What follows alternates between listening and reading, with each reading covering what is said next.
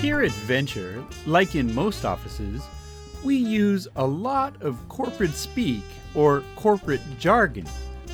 That's why we're dedicating the next few episodes to how to speak corporate speak. Well, just the other day, we were talking about the future of our small company. I suggested that in order to move the needle, we need to offer more courses online. The boss agreed, but asked about some of the key learnings we've had during this pandemic period.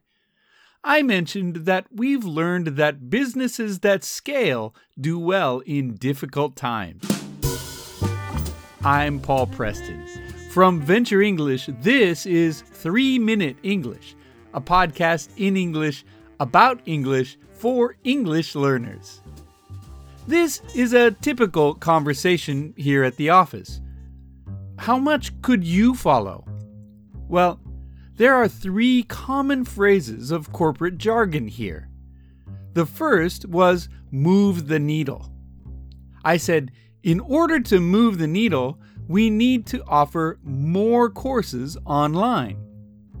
Maybe you have already figured out that move the needle refers to making some change or difference, or even an improvement. We move the needle when something we do causes some kind of change or movement towards a goal. So, new courses might move the needle for Venture's business, but the boss wanted to know what key learnings we've had since the pandemic began. Well, key learnings is certainly a new phrase, but it might not be hard to understand. A key learning is just an important lesson. In fact, the boss could have just said important lessons. But some people just prefer using these modern corporate speak phrases. I guess the boss is one of those people. Well, I mentioned that we learned that businesses that scale do well in hard times. This is really a common phrase in modern business, too. It refers to the business's ability to grow the profit of the business as the customers grow. A business that scales can increase profits very fast as customers increase. It's a good idea to work in a company that can scale.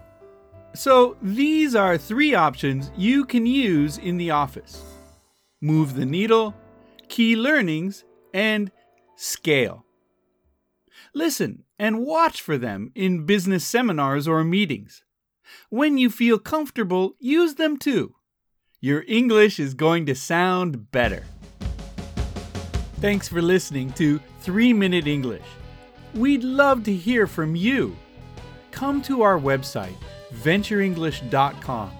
That's V E N T U R English.com and become a member. On your member profile page, you can send a request for a topic you'd like to hear on this podcast or on our other podcast about word and phrase origins called Where Did That Come From? Subscribe to that podcast too on Apple Podcasts, Stitcher, Spotify, or Amazon Music. You can also take advantage of free grammar resources and sign up for an online course or face to face session.